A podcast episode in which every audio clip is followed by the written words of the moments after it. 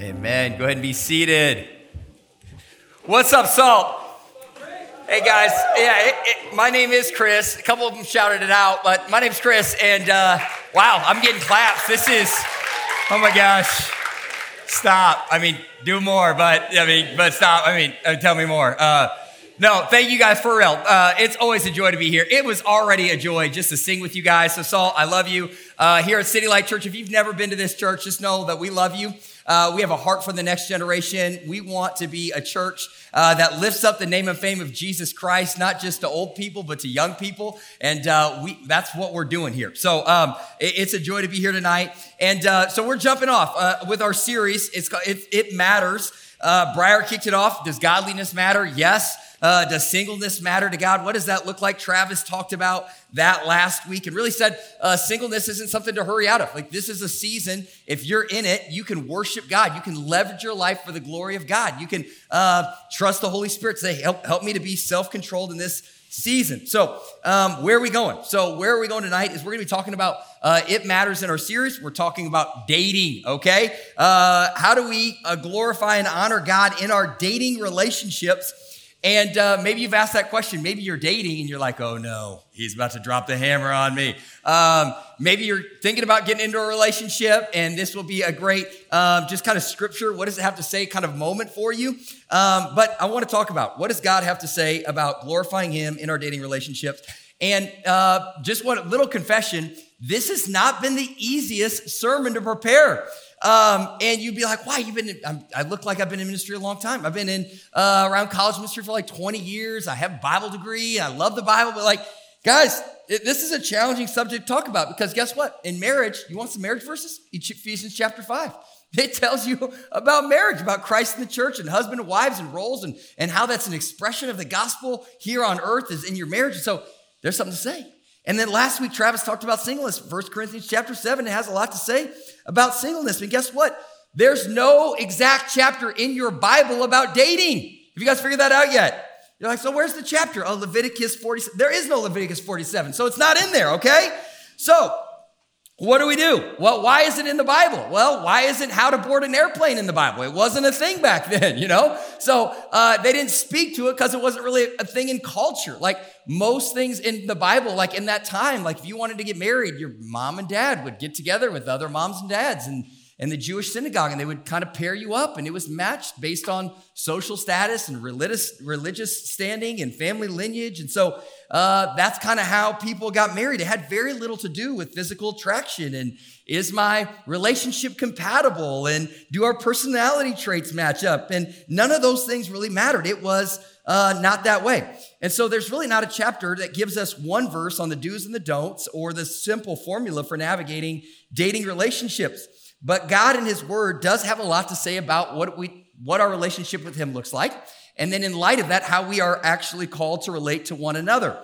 And so there's lots of wisdom that God gives us that can be applied to our dating relationships. And so that's what we're going to do today. Um, one thing we know for sure is that Romans chapter 12 is, is, is the definition of worship. So Romans chapter 12 says that in everything that we do, our, our lives are to be acts of worship, okay? So it's not just what you do on Sunday or Thursday nights here at SALT, like every area of your life, what you do with your body, uh, the words that you say, the thought life that you have, like all of that is supposed to be in response to God's grace towards us. It's an act of spiritual worship. Romans 12 also says, do not be conformed to the patterns of this world. Now, um, there's going to be patterns of this world that are shaped by the values of this world, and those are oftentimes in conflict with the kingdom of God. We're not to be conformed to the patterns of this world. So, if you were to ask 100 people on the uh, street what is the goal of dating, you may get 100 different answers. Let me give you a few. If I thought people would be honest, I think this was what they would say. To many, I think dating is primarily about me. It's about me. Dating is valuable because it helps me escape loneliness and boredom. I think people would say that. Dating is valuable because it boosts my social status because I just locked down that cute boo thing and everybody's jealous on the gram. You know it's true. Dating is helpful because it creates a relationship for me to live out my lust and my sexual desires. Or people say uh, dating is a way to pursue financial status and security. Right? The people you're dating are nothing more than their future earning potential. And what matters most in dating is what people can do for you. So that's the narrative that it, culture is inviting you constantly. I love that Beth started us by evaluating the kind of the themes of the movies that we um, kind of digest and just kind of showing us how they're um, kind of a little picture of the gospel. They're telling a gospel story. I love that. But uh, I think I could redeem Hallmark movies, but it's hard. You know, what is the salvation for the girl in the small town who's single and can't seem to find someone? Salvation is a guy in a red truck with a nice beard usually wearing some kind of flannel scarf. And he comes to town and he pursues her and he rescues her from what otherwise would be a lonely, loveless life. Now, if you buy into that narrative, what you've just said is your life cannot be complete unless you get rescued. Which, by the way, the rescue that makes you complete is the one that happens in the gospel of Jesus Christ. Right? And man, it's telling you a whole nother story. Who are some of the stories that we love to kind of latch onto? James Bond, anybody? Nobody else loves the James Bond series. Okay, Tony Stark, maybe, all right? And what Tony Stark's models to us is if you're the man, right? If you have it all, if you've got the resources, if you've got the status, if you've got the influence, if you've got the thing, right, then you use women. They're a, they're a pathway to simply consume their bodies while avoiding their hearts. You don't take responsibility. You don't make a commitment. You don't tie yourself down. You don't sacrifice selflessly. You just enjoy them as a commodity for your own personal lust and pleasure. That's, that's what media is telling you. And if you're really an awesome dude, you can pull some super legit chicks. That's how you're going to measure your masculinity. So, this is what media is pushing and I just want to confess to you, like coming here, like not only is this a hard Bible passage, not only is a culture are we confused, but like me personally, I've been on a journey with this whole thing. So I've been married like 15 years, but believe it or not, like I dated before I was a Christian. And guys, I want to confess to you, I did not do it perfectly. I, I entered into relationships primarily for personal gain. That was me, all right? Status, game playing, this is gonna make me look better. This is gonna lead to life. This is gonna deliver me from my loneliness. This is gonna be an adventure. This is gonna be one more thing that I can sense that I can accomplish. And then I was like the new Christian guy, baby Christian guy, new Christian guy. And by the way, back in the day, they would like give new Christians like a Bible, um, like a manhood book, and I Kiss Dating Goodbye. Anybody else get that book? I Kiss Dating Goodbye. Dude who wrote it's not even Christian anymore, so that was super cool. But um, uh, so don't don't don't read it. Um, but he wrote, "I kissed Christianity goodbye," so that's a bad deal. Um, so, um, so he, anyways, all that to say is like they were like, "Oh, you don't know anything about dating? Read this book." And it's like, "What about the Bible?" Well, they didn't know what to do with that. So they, so what happened is like I was kind of the Christian. I'm confessing to you guys, all right um, I was the Christian who would like go to things like this and go to church and sing songs and call myself a Christian. I was, and I was trying to read my Bible because I just didn't have any character. Like I wasn't ready to lead other people. So I would say I'm a follower of Jesus on Sunday, but then when it got into it, like in that dorm room, I would compromise over and over and over and over again. And I wouldn't worship the Lord with my body and in that relationship. And then by God's grace, God did a new work in me and God shaped me and transformed me and I actually began to do dating relationships with a way that I think aligned with God's word. And it led to flourishing and life and joy and freedom. And so that's been my journey. And uh, I wonder where you're at. I wonder where you're at in yours. And um, I wonder where you're sitting here tonight. Maybe you've got stories of compromise in dating relationships. Maybe you're in one tonight and you know it's not centered around Jesus Christ. Maybe you're hoping to get into a relationship, but honestly, after evaluating tonight, maybe it's for all the wrong reasons. I don't know.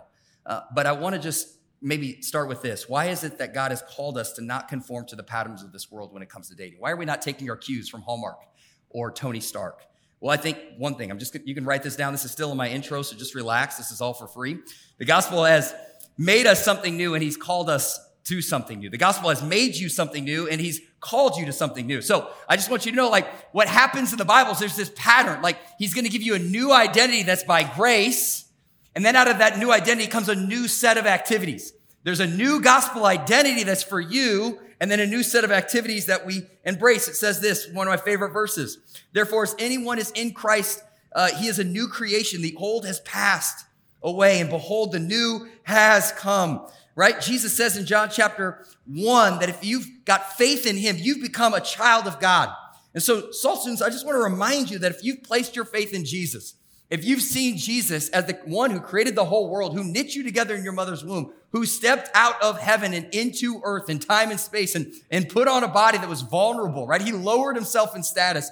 He lived the sinless life that you and I couldn't live. He never lusted. He never lied. He never compromised. And then he went to that Roman cross, not for his sins, but for your sins. And then he, uh, he broke out of that tomb on the third day, defeating death, having paid the penalty of your sin. If you've come to that place and said, I love that Jesus, that Jesus is my only hope for salvation. There is no forgiveness of sins apart from him. Being a better version of me is not going to earn right standing with God. My hope is in him and him alone. Then you're not just a religious kid trying to get better and do your best in this area of your life. You are a new creation in Christ Jesus. The old is gone. That old side of you that was dominated by lust, dominated by a lack of self-control. It has been dead and is being put to death and it will be finally gone in your glorification. You are something altogether new. God has not just forgiven your sins or given you for the hope for eternal life later. He's made you something new. Christian, your status has changed. You're no longer an orphan in God's family, outside of God's family. You're a child of God. You're no longer under the dominion of the flesh with all of its sinful impulses. You are empowered by the Holy Spirit. You are no longer spiritually dead. You have been made alive. You are fundamentally something new. Ephesians chapter 2 is one of my favorite passages of scripture. It talks about all about the grace of God, but God made you alive in Christ Jesus. Ephesians chapter 2, 10. It says this that you're his workmanship created in Christ Jesus to do good works. You are something new. You are his workmanship. Now, the gospel hasn't just changed our status before a holy God, but he's actually called you to do something new. It's really beautiful. 1 Corinthians chapter 10, it says this. So whenever you eat or drink or whatever you do, do all for the glory of God. 1 Corinthians chapter 10, verse 31. Here's what it says. It's if you want to read all about dating relationships that have the goal of you getting what you want, there is a plethora. Okay? But the goal of the gospel is to get you free from living for you and to start to live your life centered around God and his glory. Right? He's the one that you're that he's actually worth you living for. Like when you say, why would I live for the glory of God and not my glory, my fame and my name and, and my ways and my, because he made you. He saved you. He sought you. He loves you. He's cleansed you. And by the way, Jesus has already promised if you want to keep trying to live your life, you'll lose your life. The way you'll find your greatest freedom and your greatest joy and your greatest sense of purpose is by serving Him. That's what you were designed to do. And so Paul says, listen, in every area of your life, you can live for the glory of God. In singleness and dating and in marriage, you can live for the glory of God. When you're at work and in class and on your phone and at the gym, you can live for the glory of God. Well, how do we do that? Can we ask, how do we actually live for the glory of God in our dating relationships? Well, I'm glad you came tonight because I've got four, okay? I'd give you a five, fifth, but I got you guys got to buy my dinner later. Okay, here it is. Fifth, four it is. All right, God centered identity and delight, okay? So date with a God centered identity and delight. All right. How are we going to date? Let me just encourage you that your relationship status in life is going to change. So it's going to change. Some of you here are single. You're going to go dating. You're like, oh, I'm dating. Oh my goodness, I updated my profile. Oh my gosh, uh, status change. Boom. Right. And you're going to go back to single. And some of you go from single to dating to married. And if I'm really honest with you guys, some of you guys to go from single, dating, married, and divorced single, dated, married, widowed. Your relationship status will change. It will change. But I just want you to know that your status value before a holy God will not change. All right? Your primary right standing, your value, your worth is not determined by who you date or your relationship status, but what God has done and who He's made you. So let me just encourage you. I want you to be dating or pursuing dating from a place of delighting in God. All right? Not thirsty and needy. Here's what King David says in Psalms. He says this about his relationship with God. He says, You make known to me the path of life. Anybody else felt like in their life the Lord has instructed them in wisdom and ways that they would otherwise not have ever done? I'm so thankful he did. I wouldn't know who I am, what to live for, how to look at relationships, conflict, forgiveness, bitterness, parents. You've made known to me the path of life. And in your presence, there is a fullness of joy. At your right hand are pleasures forevermore. If you know anything about David's story, it's an amazing story. He goes from this guy who's hanging out in a pasture with some sheep. He's the overlooked. He's the youngest brother. He's the little guy with really big buff brothers. Anybody else hate being the little guy that's overlooked or the least successful in the family? That's David. He goes from the pasture to the palace, okay? He becomes king of Israel. He's the guy. He wins some battles. He loses some battles. He gets married. Relationship looks good. Relationships get messy. He has some kids. Kids try to kill him. It gets messy, right? His whole life is this massive up and down thing. Now, did he love God? Yes. Did he worship God? Yes. But let me just tell you what David taught me. Like, if you balance your joy and your happiness in your status, what other people think about you, what your boo thing thinks about you, what your girlfriend thinks about you, or even what your future wife thinks about you, man, you're going to be unstable. Where did David find his joy? Found it in the presence of the Lord. The one thing that never changed in David's life. God, I'm going to run to you. Life's messy. I'm running to you. My relationship with my boo thing's messy. I'm running to you. My joy is found in you. So let me just warn you. If you start dating um, and you want to be in a Christian relationship, the temptation is going to be like this. Wow, this person affirms me. I no longer need the Father to speak affirmation in my life. Wow, this person loves me. I no longer need to think deeply about the unconditional love. Wow, this person really gets me. I just don't feel like I need God as much because I'm not so lonely as I used to be. And so we do this all the time. Singles, you're going to be tempted to think that your joy and satisfaction and happiness is one relationship away. If you just had that one relationship, you would be like the girl in the Hallmark movie that was finally satisfied. And if you're in a relationship, the temptation to sin is going to happen to make that an idol, to move that person into the very center of your life and say, You're my girlfriend, you're my boyfriend, your affirmation, your attention, your affection, your love, your words, your looks, they're the thing that give me life and joy. That's going to be the temptation. Here's a good test for us. If we never got another date, if your relationship ended today, would you, uh, would you have lost your functional God or the place that you find your joy? I think the Christian that's secure in the gospel, like David, can say to their boyfriend or girlfriend, the one they're in a dating relationship with, I want to be in a relationship with you if it honors Christ and I do enjoy you, but I do not need you. You can come or you can go, but my joy is rooted in Jesus Christ. If you have him, you have everything everything that matters. Number two, date with a God honoring, a God honoring intentions. Now, I don't have a verse for this first part of this verse. Now we're going to get to a verse later, but uh, I don't have a verse for this little part of my rant. So you can edit this out if Travis and Mariah think it's unbiblical. Okay. But I do believe dating should be a process of discovering and discerning. Is this the person, the kind of person I want to be uh, married to and make a covenant with, okay? So we live in a time where I don't even know how to define dating anymore because you guys don't even use the word dating. You're like, we're talking, we texting, we're just, you know, we're hanging. I don't even know what the words are. I don't know anymore, okay? I'm very confused. Uh, but I would encourage you, I just want to encourage you, like, we should know our intentions in dating. Like, where are we headed? Can I ask you that? Like, it's specifically the men. I'm just calling you out, all right? Man to man.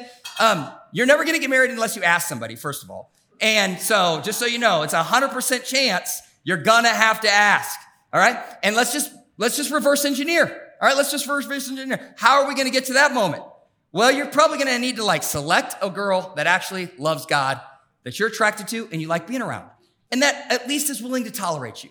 And then you're going to have to have this conversation where you're like, ooh, we're talking, we're friends, and we're flirting. And then we start to figure out like we're friends, but one of us wants to get out of the friend zone. Ooh, do we know how that feels? Because I do. Like, ooh, I'm in the friend zone, but I won't want to be in the friend zone. All right.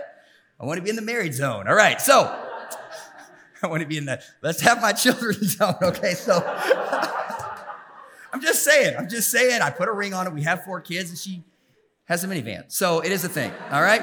So, so all that to say is like, some of you are going to be there. So now what happens, right? So like, this is what oftentimes dudes do. You're so insecure, you passively flirt until it's so awkward, somebody's got to break the tension.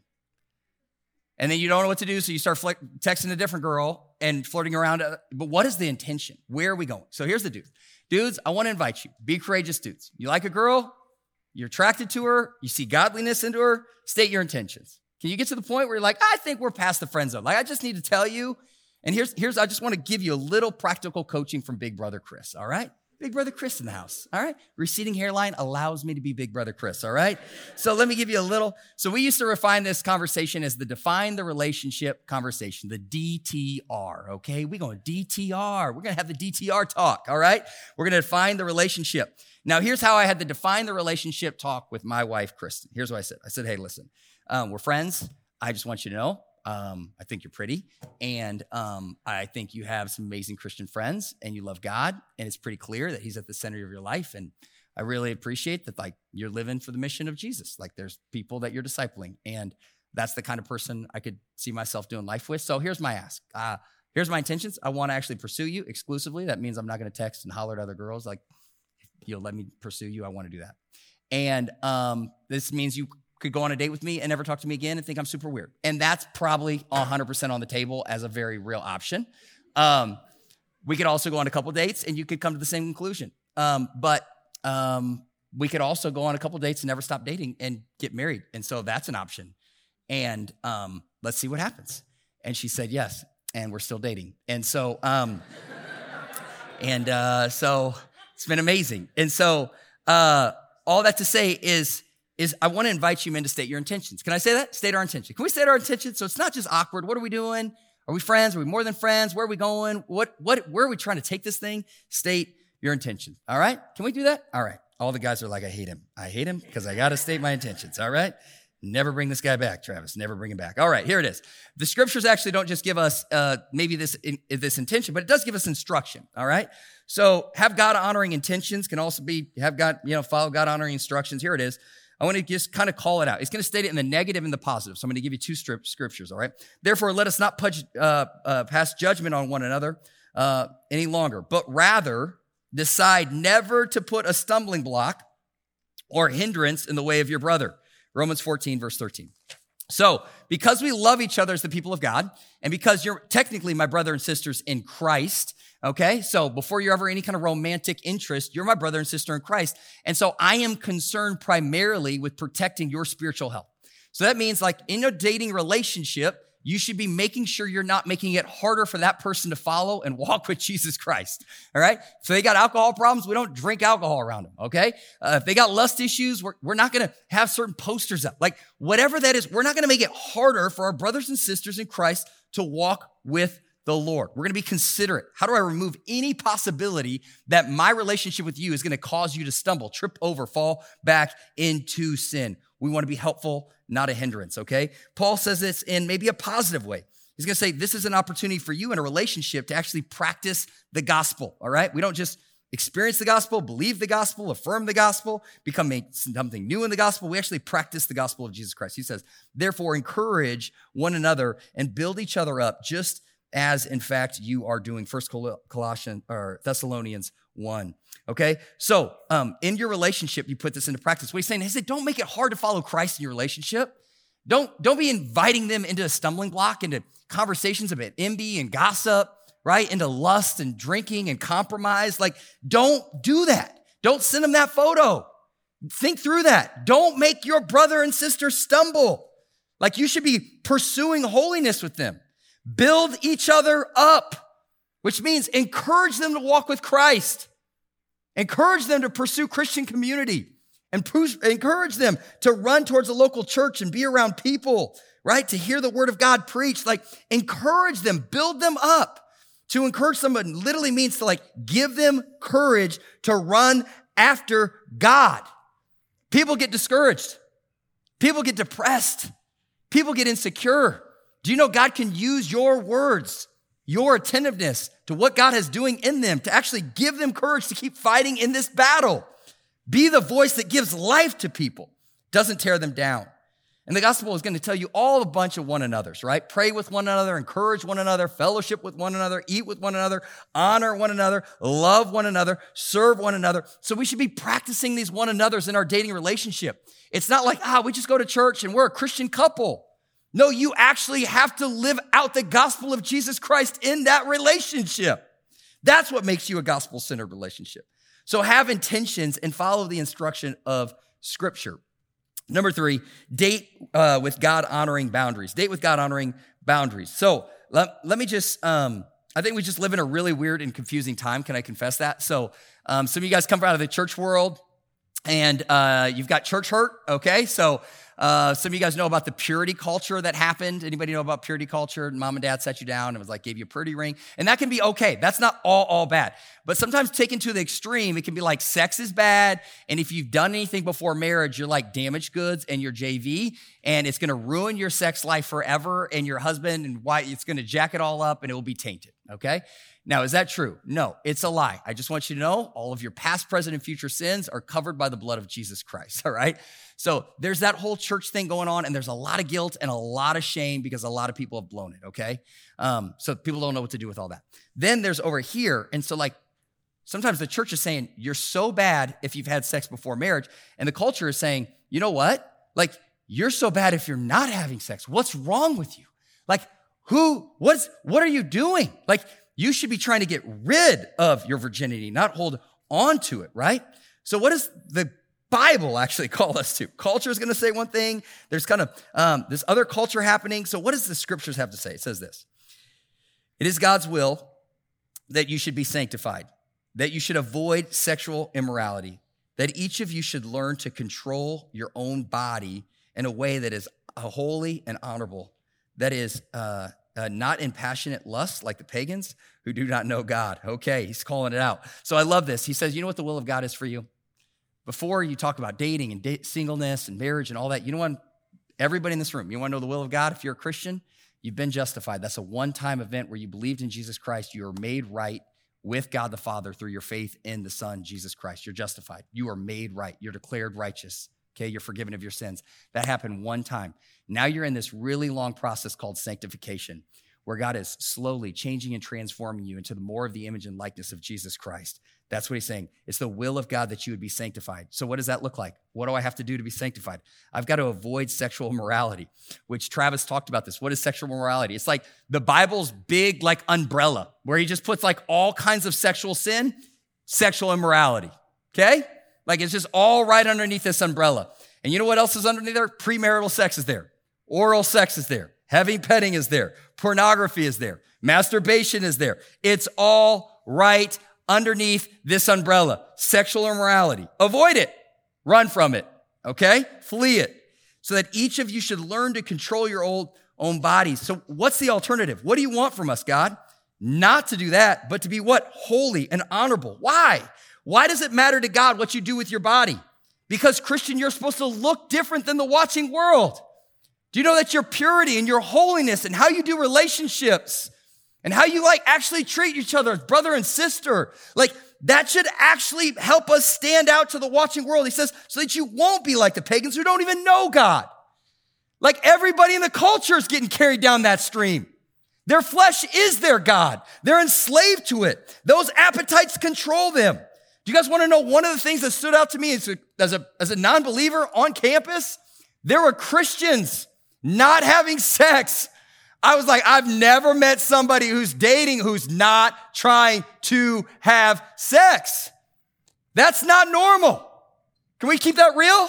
Like, I came from a high school that there was something wrong with you if you weren't pursuing that. And I was like, wait a second, they really like each other. They have joy and they're not drunk and they have girlfriends and they're not sleeping with them. I don't get these people. No one else has been amazed by Christian culture. Okay, so I was. It really stood out. It really stood out. I, and it, it caused me to question, like, what's at the center of their life that's not at the center of my life? And so his invitation is to be holy. And some of you guys are like, wait a sec, like, how can you tell me like sex before marriage is wrong? Well, I think Travis touched on this, and there's a longer conversation about how God designed sex. God designed us male and female. He put sex in the covenant of uh, covenant of marriage, which is exclusive, permanent covenant before God, and so that's where He's placed it. Um, so, but some of you guys are like, man, how, how, can you tell me that like that's not okay? I love this person. We're planning on getting married. Like, why can't we just enjoy sex now? I'd say, first of all, God just calls it sin. So I just want to say, like, I don't get to call the terms. Like I just want to, I'm just telling you what the Bible says. And so um, God is a loving father. He's created you. He's designed life to work in a way that is flourishing, leads to human flourishing, to his glory and your joy. And he would say, um, that's, that's not how I designed it. But more than just calling it what it is, um, I, I want to just I want to encourage you guys. I think God wants to use your dating relationship to actually cultivate this thing called self control. and so, um, if you're saying, like, man, what's really important to a spouse that I'm going to build my life with? Like, just picture your life at my age. You got four kids, a minivan, suburb. I got an eight, seven, five, and three year old that really look up to me, love me, love when I walk in the door. They run up to daddy. Um, our house is stable, it's full of life. We have dance parties. We have a basketball hoop in our living room because we're always playing pickup basketball because my kids are going to be D1 athletes and probably go to the NBA. So I just, I'm super blessed. I'm super blessed. Um, I can't help it that your kids are going to be clumsy, but my kids are blessed. And um, no, but like we just have a super fun, joyful home. And um, and so you know, I just picture our life like what would happen if one of me and my wife didn't execute self control if I go on a speaking trip and I get lonely in a hotel and I go down to the bar and I hook up with somebody, what kind of massive devastation does that do to my wife, to my kids? How's that narrative in for them? Dad was a preacher, but compromised in the hotel because he was on some tour, speaking and telling everybody else about God, blew up his life. What happens? What wounds? what, what stuff happens there. So let me just encourage you. what you want right now in a spouse might be a fun, exciting, exhilarating person. You might be attracted to how athletic or how smart, how charming, how cute, whatever. You know what you want when you're 40? Faithful and self control, loyal, godly, restrained, pure, holy that's what you want. Right now, you're looking for somebody who's cute and athletic and fun and comes from a good family and they got a lake house. Don't care. Don't care. You know what? Our family is blessed because God used the season of our life to help us practice self control. And now that thing is actually protecting the very covenant that we have.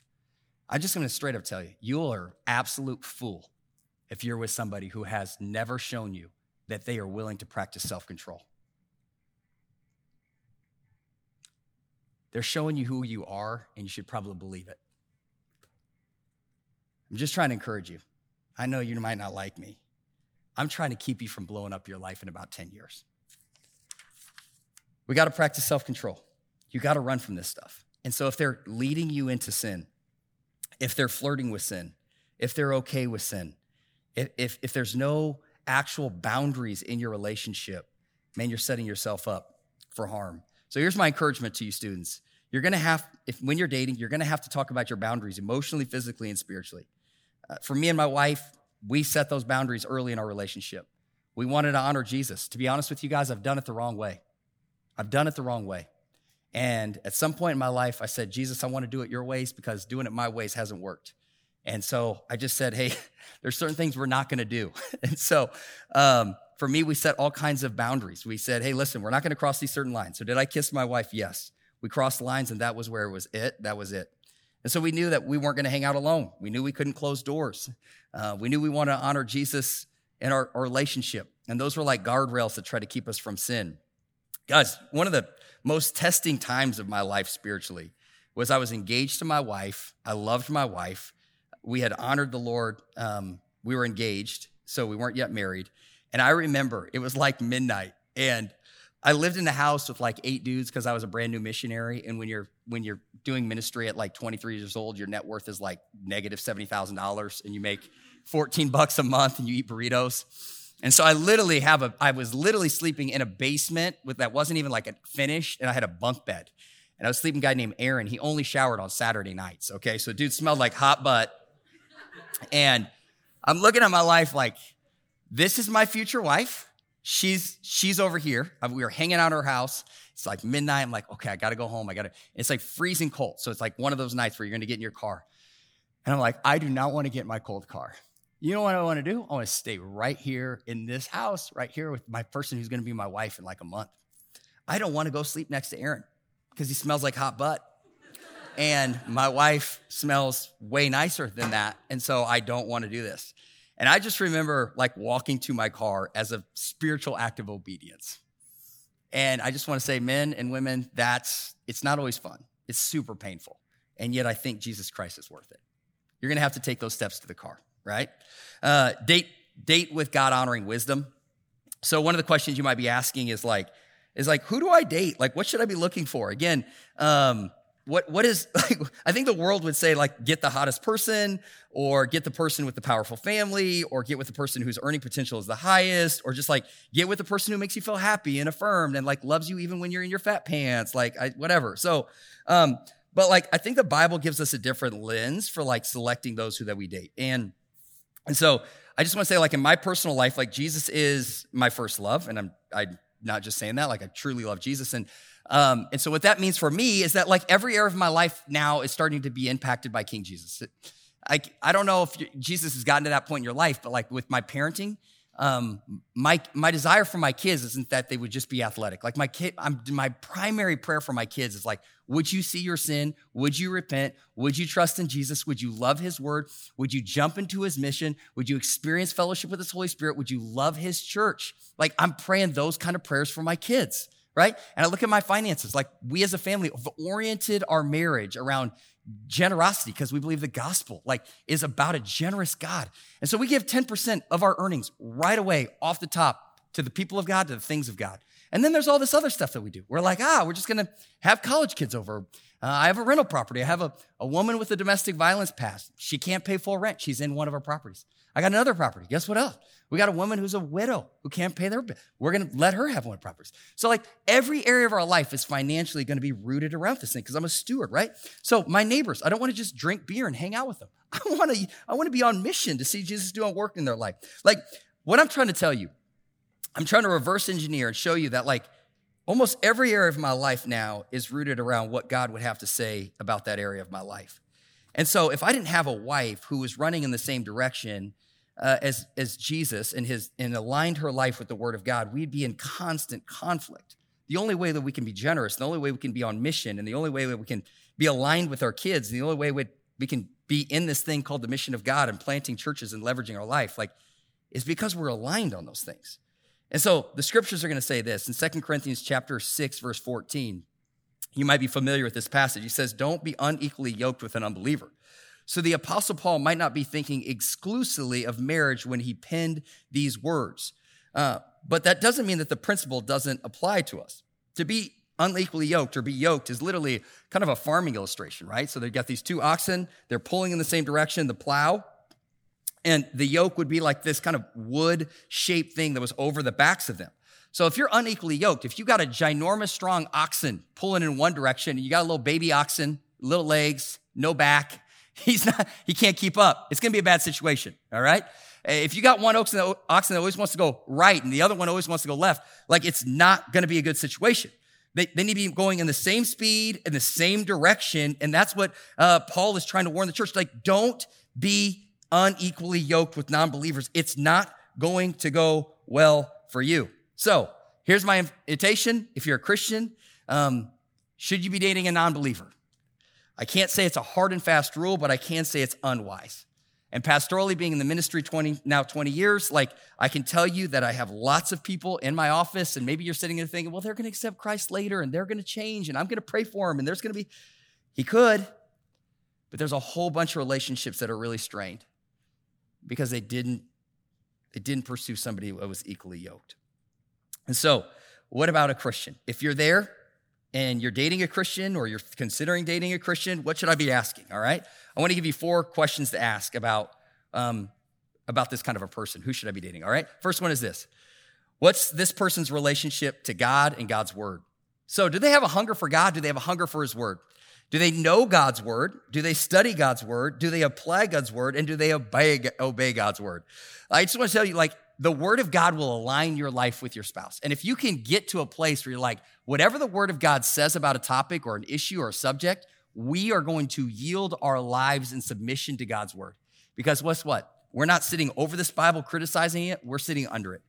This is the word of King Jesus, and he's authoritative in our life. And so whatever's here is whatever wins. I would love, I love, that has been a tremendous value. So, what is this person's relationship to God and God's word?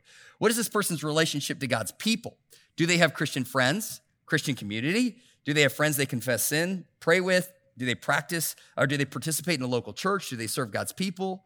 Do they prioritize worshiping God on Sunday? Or do they just say that they're Christian, check a box, but they don't actually have any love and affection for God's people? You're going to end up around the people that are in their circle, and their circle are going to impact who you will become.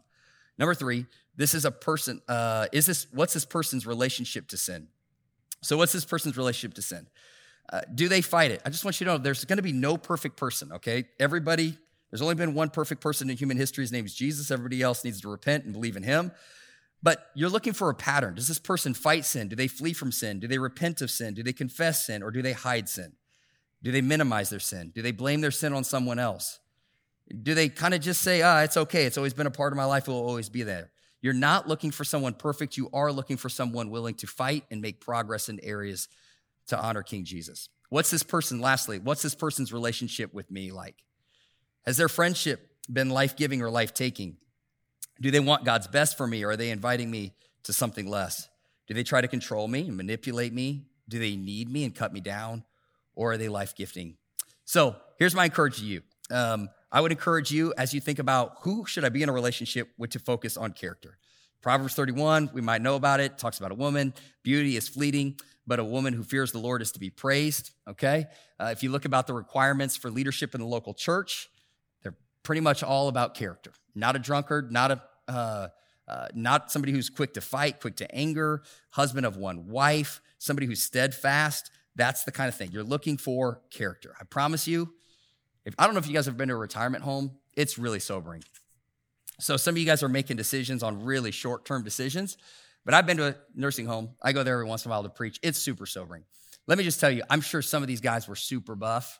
Right now, they're in like flannel pants and diapers. And that, that's how, that's how, that's where this is heading. And so at the end of the day, what you're really getting when you get into a relationship with somebody is like their Christ like character. Like, do they are they going to lean into God or are they going to lean away from Him? Like, that's what you're getting.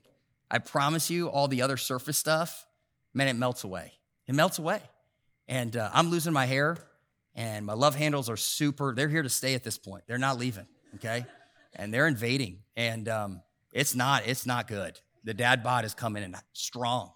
Um, but I'm so thankful right now. The covenant is made made, so she can't leave. But um, you know, but at the end of the day, I think I think she's celebrating because um, my my wife and I are blessed because Christ has shaped and transformed us, and we're aligned to the Word. So that's my encouragement. I love you guys. Uh, I just don't want there to be any guilt and shame. If you've blown it sexually, if you've compromised, if you're not leading well, I just want you to know you can stand forgiven in Christ Jesus. There's no condemnation, but there is a desire in my heart tonight to preach this with an urgency because I want wisdom to triumph in your life. Um, this isn't to be messed with. You know, the decisions you make in this season of your life, they have impacts and ripples for your whole life. And outside of your relationship with Christ, who you decide to marry and the relationships you choose to cultivate, they will have the most profound and most significant impact on your life, your children, and your grandchildren. So it matters who you marry. It matters who you date. It matters who you select. It matters who you become. Let me pray. So, God, I want to simply say thank you for your word and thank you for, God, your instruction in this area of our lives. Um, God, I pray for each one of these students, whether they're called to be single, whether you've called them uh, into a dating relationship, whether you've called them at some point into marriage. I don't know all those things. I do want to pray for your will to be done on their lives. I know that there's students in here right now, they are being tempted to compromise and settle for an ungodly relationship, someone who probably will not lead them into righteousness. I just want to pray, God, would you give them the courage to wait on your timing? To not compromise, to stand firm, to say that you're enough. God, I just want to pray right now for somebody in this room. I just know there's people with guilt, their story, they've compromised along the way, they're beating themselves up. God, I pray that the gospel would land on them. There is no condemnation for those who are in Christ Jesus. Would you know you're forgiven and you're loved and you're not JV? That your worst is covered by Christ's best? There's some in this room and they've just came out of broken homes and moms and dads and they blew up their lives and it didn't go the way they wanted it to go and they're mad and it's messy and they're wondering do I have what it takes? Because dad didn't have what it takes, mom messed it up. Is there any hope for me in my marriage? Am I just going to be another broken chain? I just want to pray right now that they would know that whatever God has started in them, He can finish in them. They are more than conquerors in Christ Jesus, that God can sustain you and write a new chapter over your life and your story. So, God, I pray for confidence, courage, faith, not fear. God, would you be near? We pray in Jesus' name.